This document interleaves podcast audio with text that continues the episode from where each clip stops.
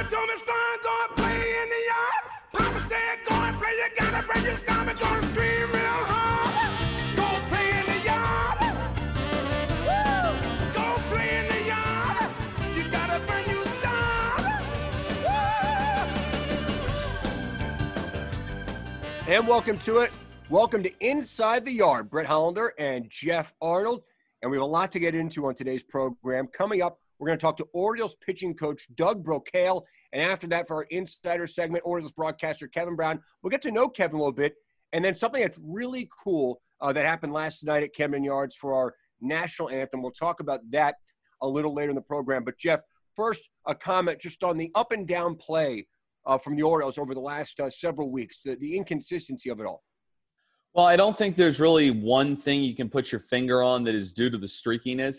I think in the last series against the Blue Jays, it came down to a lot of little mistakes. There were base running mistakes. There were some maybe at bats that weren't quite as good as you were seeing in some of the previous series. So uh, it was just, I think, a, a, a bunch of different things that you can kind of relate to it and, and things that you just have to clean up. The Orioles have shown that they can come back in games where they're down, including against Cy Young caliber pitchers like Max Scherzer.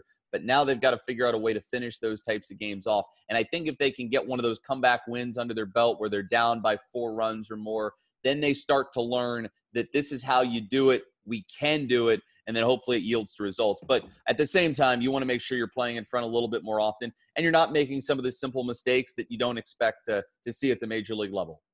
Yeah, I think that's all very fair. So much to get into right now with Orioles pitching coach Doug Brocail. He's been around, he knows the game, really respected in the game, and obviously we've seen a pretty big jump from a lot of those arms that are back this year, including guys like Tanner Scott. So let's get into it. Doug Brocail, Orioles pitching coach, right now on Inside the Yard.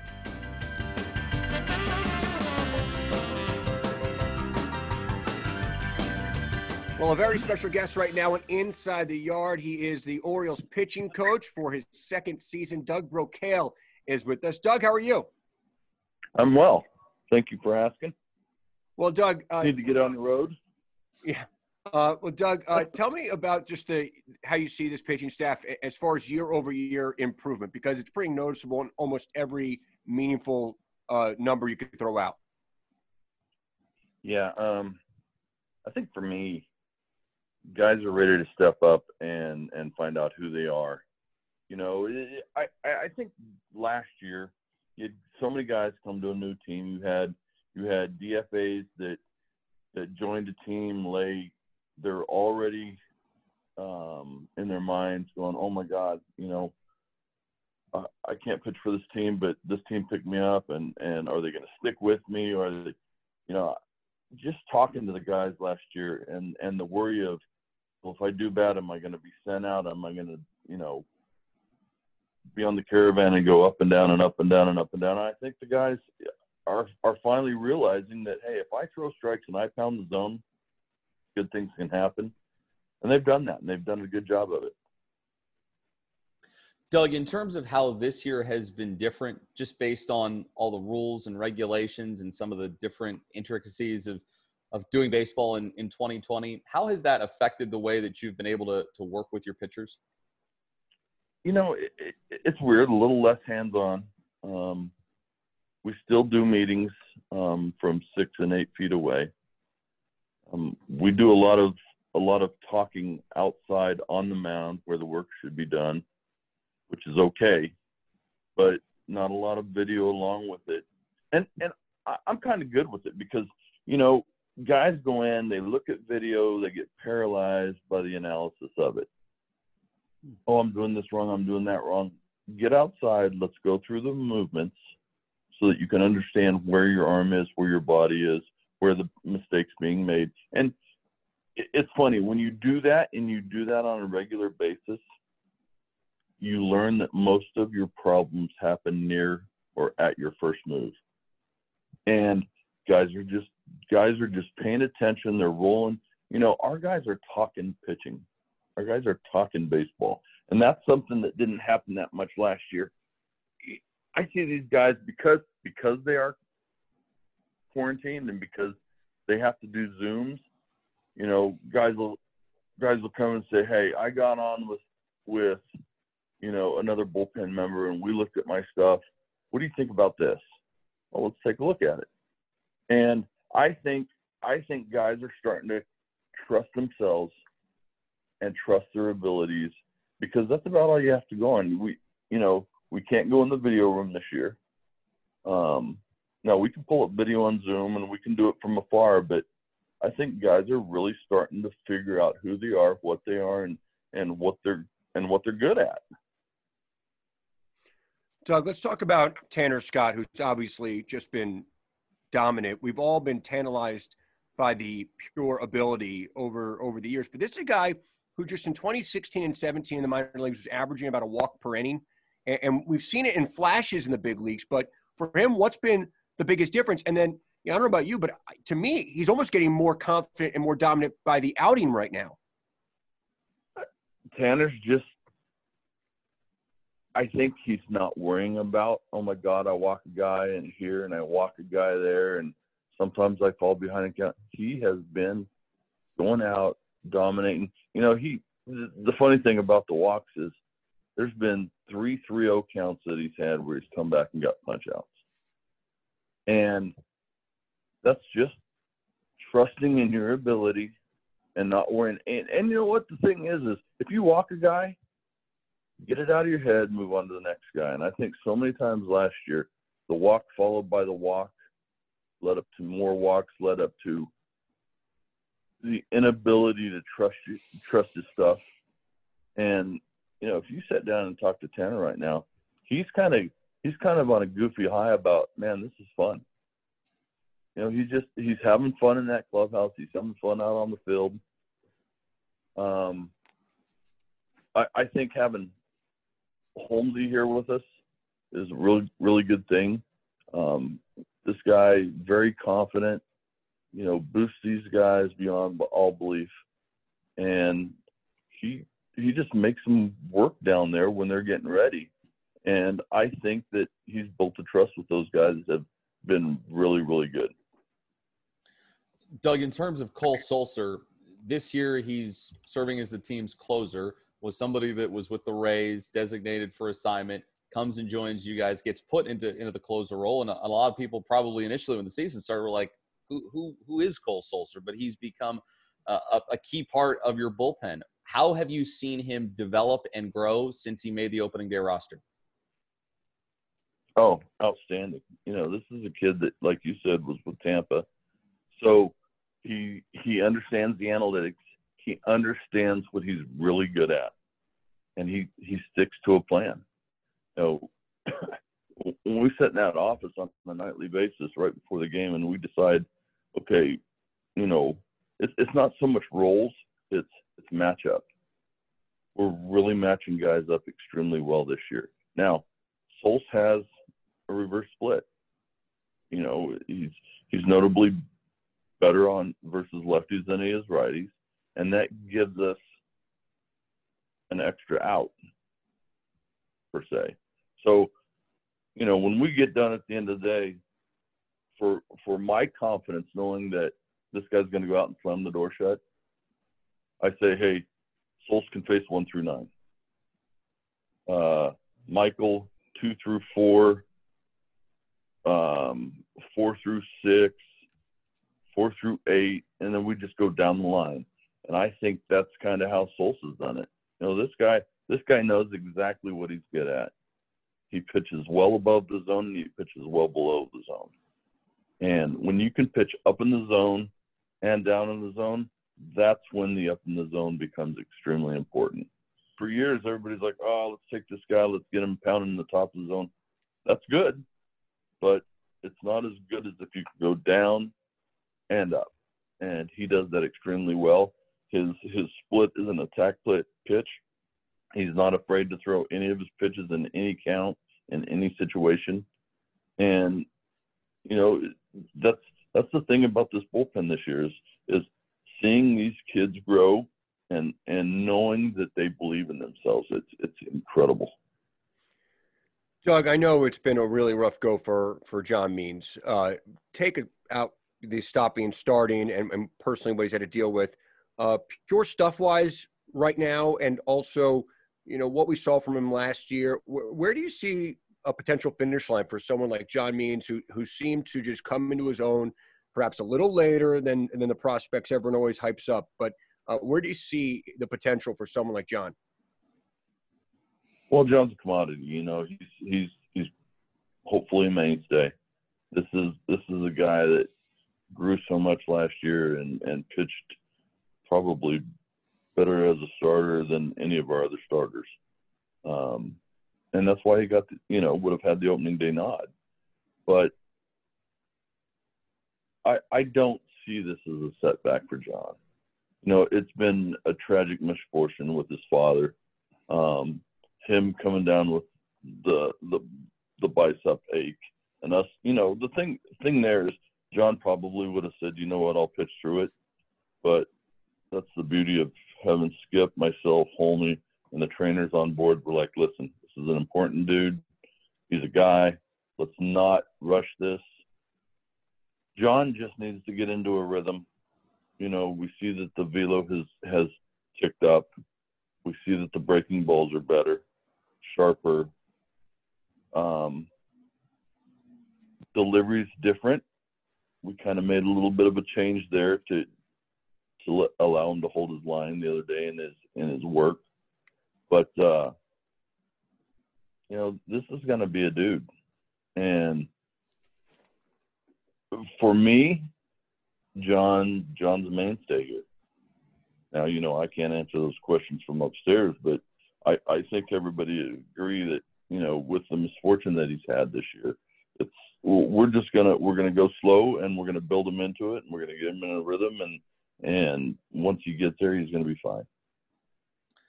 Sticking with starting pitching, how do you keep Alex Cobb continuing to do uh, what he has done at the start of this year? Because it's it's been pretty encouraging to watch him go deeper into games when when that's been a, a point of emphasis for for your starters right now. Yes, big point of emphasis. You know, that that's the thing is I don't want to I don't want to sit there and, and, kill the pen, but uh, you know, Alex has been really good. I, I think coming off the injury last year and and doing the build up that he had this spring, and then you know the 2.0 happened and everybody's wondering, okay, where are we going to be? Is everybody going to be okay? Are we going to have to ease into this? And we kind of had to ease into him. And uh, you know, he was he was only scheduled for three or four his first outing. He's really stepped up. You know, his his work has been phenomenal. Alex is one of those guys that, you know, it, it's a, it's a different delivery. It has to feel really good to him. Um, yesterday's pen was repeated extremely well, and you know this this guy this guy can do some incredible things with the baseball. That split his curveball that he's starting to use more and more, and two seam is just guilty at times. So, you know, we just got to hope that that the innings continue. I think the the guys have built up some pitch counts now into the 70s and 80s that are going to allow us to get to 100. Um, like I said, you know, we're eight, I think we're what eight and one on the road and four. What are we? Twelve and 12, four and eleven at home I think that uh, we finish up this this homestand, win a few games, hopefully uh, go day by day and not look look ahead, but um, get on that road and win some more games and come home and start putting it together at home because at home is is where we struggle. I, you know, as a pitching coach and and us sitting down and talking pitching, we see the oh no, I'm down two one. I better be careful here to you know, I don't want to go three one, and I, I don't want to give a bomb. You see that in your pitchers, and we've got to get that out of our heads. We've got to go on the attack just like we do on the road, and and not worry about you know the short porches and how the ball flies here. And and if we can get that out of our head, I think that we're going to win more games at home. Last one from me, Doug. Uh, this is more of a broad question. You know, we've seen the maturation of so many young pitchers, and and obviously more are coming over uh, this year, perhaps next year, some names that a lot of the fans and, and, listeners know. But when you look at someone like Tanner and what he's been able to do, and there were some ugly big league outings, everyone knows, and that kind of comes with the territory. And you look at someone you know, like a Cody Carroll who has that you know high potential, that great fastball, looks the part. What's the fine line between development, knowing they need the experience, but also not going out there and and, and really struggling. And and for you and for Brandon and the front office, how do you how do you kind of put all that together when you're trying to get someone over the hump? You know, this is a tough year. We're going to have to see kids that might not be fully ready come to the big leagues come up here and pitch and and be counted on. And you hope that it doesn't go the the opposite way. You hope that guys come up and they get their taste and and they realize that hey, my stuff's good enough to pitch here. The the part that you don't want is hey, let's just bring him up to bring him up, and he comes up and he has major struggle, and then it gets in his head, and it's it's one of those years. This is a weird year. You know, it's a shortened season. Um, if we can climb back into this thing, we're going to need help. You might see some some kids that wouldn't have made it this year pitching the big leagues this year, and and and be productive. We'll we'll be needing that production out of out of them. You know, we have a slew of of good young arms down there. You know, we we get the reports every day. Um, Chris has run back and forth from up here to down there, keeping us informed. We get to see the video because we have a link down there that allows us to see the video of these guys throwing their their simulated games. You know, you, you just got to be careful how if, if a guy's struggling down there, you really don't want to bring him up here. But if he's pitching well down there, maybe it's time that that we we give him a look see up here and and you know it, it's nice that we have elevated numbers.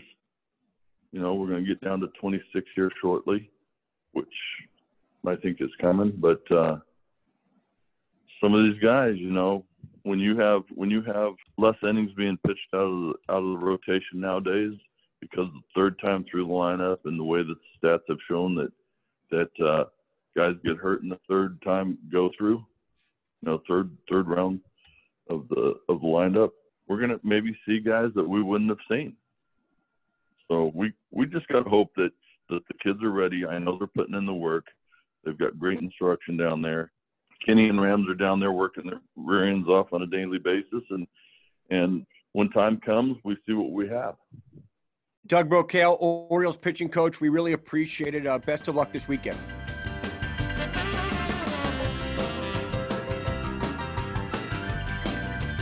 Time now for our insider segment. And joining us is Orioles broadcaster as the call this weekend on MASN alongside Ben McDonald. Kevin Brown is with us. KB, how are you?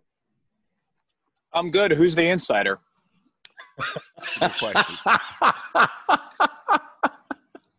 And we're waiting. It's not me, right? No, we're waiting for we're waiting for uh, for Ben McDonald to call. Okay, good. Well, let's wait. Um, I got time. Uh, KB, let's start uh, with just your assessment of, of this team so far, and and you know, we're we're uh, dropping this on a Friday morning, so right now, right around 500. Uh, tell me what, what your thoughts are.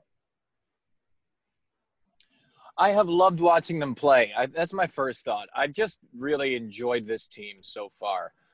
They, they were I- I- enjoyable at, at times last year, and it was a good clubhouse. And I I think that's hard to maintain when you go 54 and 108. But it was a good clubhouse and a good bunch of guys. But you know, more often than not, you had home runs allowed and bullpen meltdowns, and a pretty inconsistent offense. But this is a fun team. Um, Alberto's fun to watch. Santander is a joy to watch. You know, Rio Ruiz and his early power surge and his crazy mullet have been fun to watch. Um, these bullpen arms between Tanner Scott and Cole Sulser and Miguel Castro and Mychal Givens, there there have been a lot of best case scenarios on this team right now. That's the way I've sort of thought about it. You know, best case scenario for Tanner Scott is he can actually command the ball. Um, we know he's going to have the good stuff. Can he actually command the ball and, and get big outs consistently? That would be the best case scenario. We're at it. Best case scenario for Cole Sulser, I think we probably surpassed what we thought would be the best case scenario at the start of the year because I don't think his best case scenario coming into the year was reliable major league closer. Best case scenario for Anthony Santander, he walks a little bit more, he hits with more power. He is probably surpassing that. So I just like the I, I, I like the upper echelon, you know, at which a lot of these individual guys are playing. I mean, who knows what the future holds? And I know people like to talk about, well, are they going to make the playoffs? Are they going to make the expanded field? What are the playoff odds? Like, that's all well and good, and it'll be fun. It'll be fun if they're in the race. But the fact that we're even talking about this is wonderful. And just the here and now, the day to day improvement of some of these players, it, it has been a thrill for me to watch. KB, in terms of the streakiness that we're seeing out of the Orioles, where you play a great series two times ago, and now you come in and you play the Blue Jays and you, you drop a couple games to them and you lose four in a row after you'd won six in a row. Um, and, we've kind of seen this back and forth all year long. Uh, is there anything that you can point to that might be the reason for it? Do you have any theories? Ooh, theories. Um, you know, one thing that sticks out to me is the aggressive nature of this team offensively. It is not a team that is going to walk much. Chance Sisco is an exception to that. Anthony Santander has walked more of late. But it is pretty much by and large an aggressive offensive team. Lots of swings. Alberto certainly fits that bill. Iglesias fits that bill you know, Renato Nunez, his walk rate was up earlier, but he's been a little more swing happy now. Austin Hays, I know, is an injured list, but is a fairly swing happy player. And I think it's an offense that will put a lot of balls in play and will not strike out much. They've had some games they've lost by a lot recently where they've only struck out a couple of times. So, in that sense, you just sort of give yourself over to a degree to the BABIP monster, batting average and balls in play. Sometimes you're going to ha- hit some balls hard that are going to go right to gloves. Sometimes you're going to hit some balls weakly that'll make their way through. And I think this team is so uh, aggressive. They are just going to be liable to games where within seven pitches, they have three runners on base and they've blitzkrieged a pitcher. And then there will be other innings where within seven pitches, they're out of an inning. Um, I think the pitching staff is still a little inconsistent, and, and that can lead to streaks. We mentioned the bullpen arms; they've mostly been good. The starting rotation has been up and down. You know, Tommy Milone has had some terrific starts and some not so terrific starts. Wade LeBlanc started the season really well. Last couple of times out, has not pitched well. And I think if you look at LeBlanc and Milone and their career histories, oh, these are two guys that, that do that. Um, if their changeup is on, you can tell in the first inning, this is going to be a good game.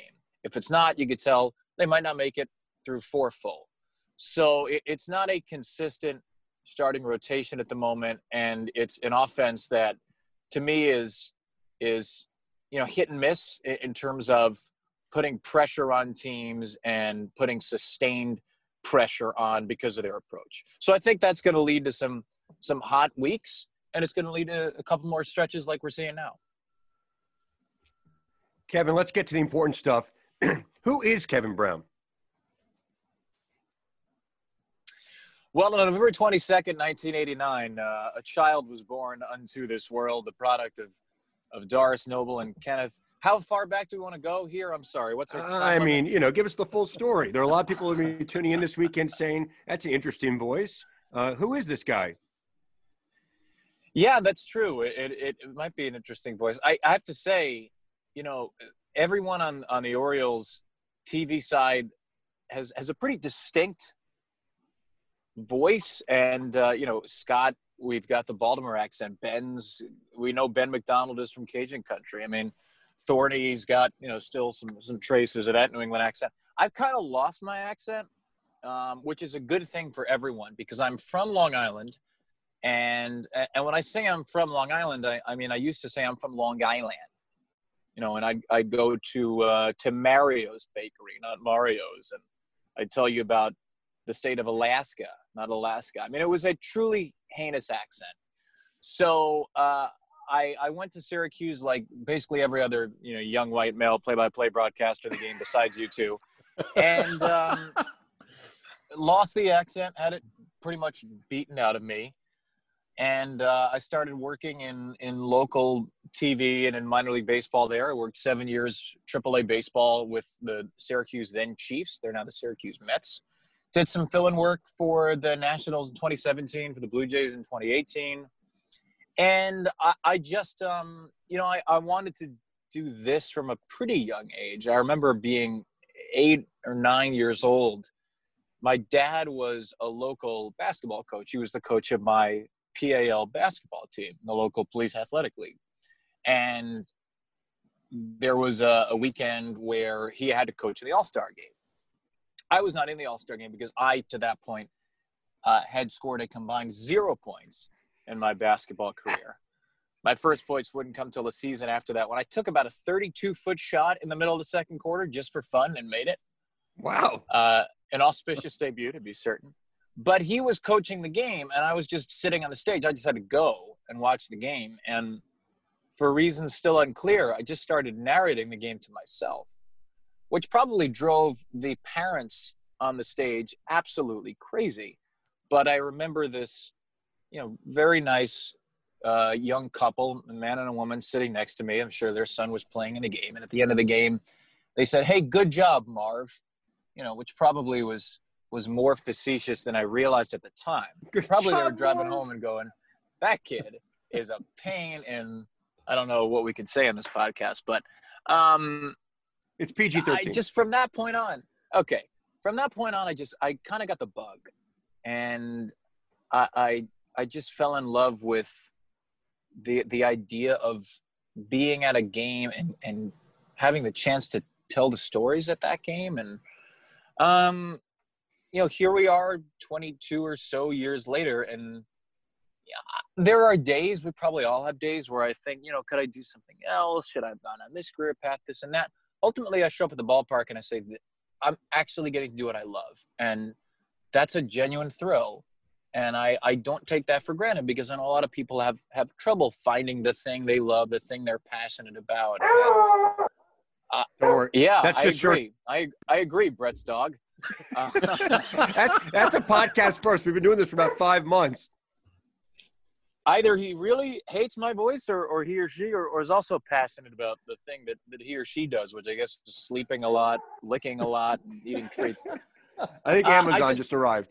right right i i just can't believe i get to, to do the things i do and i try to imbue the broadcasts with a sense of of joy and fun and entertainment um I, and i hope people pick up on that on the tv side I, I ben and i i hope we'll be able to to teach people about the game specifically ben who has such a wealth of knowledge and to to inform and to educate but but I hope people have as, as much fun as we're having. I, I really do because to me this is just a genuine thrill. I mean, even to get to talk about what I do on, in a situation like this, e- even even this is is fun to me, and I, I don't take for granted that people actually want to know, you know, and, and to some degree what I'm about or or what I like. Because really, like, who is Kevin Brown is is not a question that most people should care about, but the fact that anybody cares at all is uh, is pretty humbling. Maybe last one for me. Um, what makes baseball so fun to broadcast for you? I mean, what, what do you enjoy the, the most about it? And, and what makes it different from doing football or basketball, which you also do for ESPN? Yeah. It's a good question. I, I've I've done those three, and, and I've done hockey and soccer and wrestling and field hockey and probably some other sports that I'm forgetting now, lacrosse. Um, there's a poetry to baseball that doesn't exist in anything else. It's the pace, it's the rhythm, it's the ballpark itself. Um, it's the sounds. I know those sounds are different this year. The same thing with the, the smells and the sights, but there is something poetic about baseball.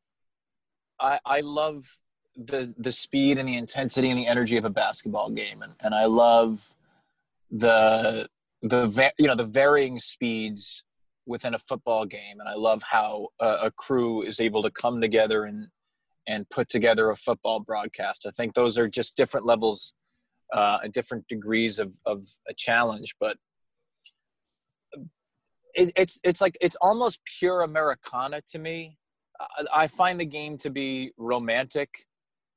I, I'm just kind of that way. I, I'm a sucker for Field of Dreams and, and for Kevin Costner's speech in Bull Durham and for Roy Hobbs hitting the light tower and I just find a, a romanticism within baseball. Maybe it's not always the same. I, I, understand that to some people that romanticism has changed over the years because of steroids and because of labor disputes and TV blackouts and other various factors. But there is nothing to me in sports that compares to a well pitched, well fielded, tight baseball game. A 3 2 game in the eighth inning with a couple of runners on that is is sporting manna from heaven for me. And um, the the rise and fall of the game of the fans uh, the pitcher versus the batter.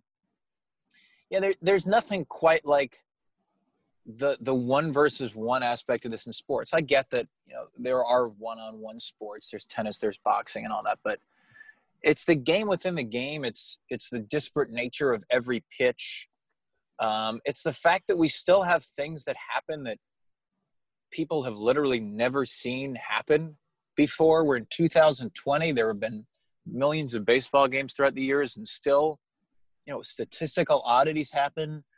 Balls are hit to parts of fields that people have never seen hit before there there is still something romantic and mystical about this game. You know, it's the different ballparks, it's the different larger than life figures, it's the spin on a curveball, it's the launch angle on a home run. It all it all melts together, and uh, maybe there's something intangible and alchemic about it, but it's um, it's just it's it's it to me it's poetry and and it and it provides us as as storytellers and as game callers and as journalists the chance to be a different kind of poetic. I, I like to think that if, you know, if Walt Whitman or, or Robert Frost or Emily Dickinson were, were alive today, they would still say there is something naturally beautiful and, and you know, and, and, and poetic about baseball. I can't speak for them because they're not alive and I don't know them, but I'd like to think they would. I like to think that too. Kevin Brown, a poet in his own way, and uh, very nicely said. We appreciate so much, KB, for your first insider segment. And uh, we got to know Kevin Brown a little more. That's the important thing. We got to know Kevin Brown a little more, yeah. Um, we we can. I mean, next time we can get into like Oasis and the Beatles and my and my obsessive obsessive love of uh, of of random rock and roll music. But I, I, think we're probably out of time for that. People don't need to hear me go through track by track everything on Kacey Musgraves' Golden Hour now. I don't expect. but if you ever want it, I'm free. Kacey Musgraves. That's Kevin Brown. Uh, catch him this weekend on MASN uh, with Ben McDonald calling uh, the Orioles and Red Sox on MASN. KB, thank you. Thanks, guys.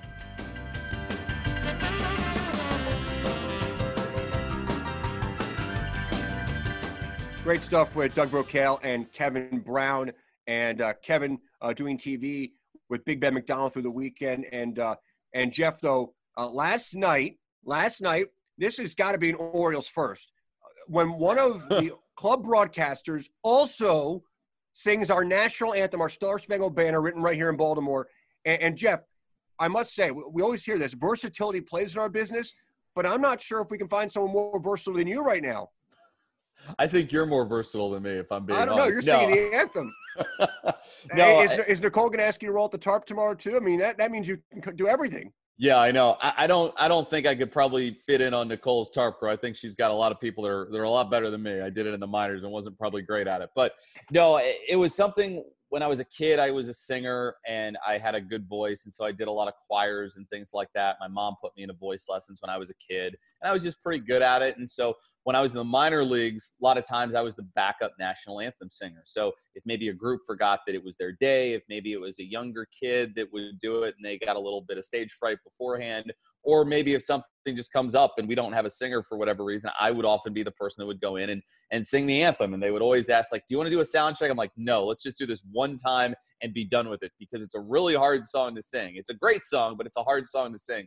So uh, they, they reached out, the Orioles did, and asked if I would tape it. So when we had the series against the Phillies off the monitors, I think it was the second day in, uh, they said, hey, can you come by and tape an anthem? So I went out to Legends Park, did it there. And it was a lot of fun. It was great to work with. Uh, with Emma and Red and crew, and we we had some fun, and uh, hopefully I didn't break anybody's eardrums while I was uh, doing the anthem last night. Well, awesome job, and uh, it's really cool, and uh, hopefully save some pipes left for the game broadcast. But that's just awesome uh, that you could do that. And uh, how many times you in the minor leagues you, you filled in and did that? Probably six, seven, something like that. It was usually once, twice, sometimes even three times a year. Well, that's pretty awesome. Uh, Geoff Arnold, the man of many skills and talents. Uh, congratulations on that, Geoff. And hopefully next year you get to do it in front of some fans, either in Sarasota or at Camden Yards. But uh, at least I got to watch it on television last night. Uh, all right. Uh, that does it for this edition of Inside the Yard. Uh, don't forget to check out old episodes of Inside the Yard. And we've had some requests about Orioles Magic, the podcast that's still available. So go and check that out to catch up. but that does it for us. Everyone stay safe and enjoy the baseball.